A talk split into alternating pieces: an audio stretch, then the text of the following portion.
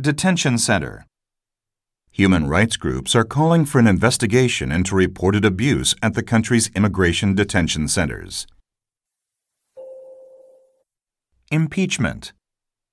If a federal official commits a crime or otherwise acts improperly, the House of Representatives may impeach, formally charge, that official. If the official subsequently is convicted in a Senate impeachment trial, he or she is removed from office.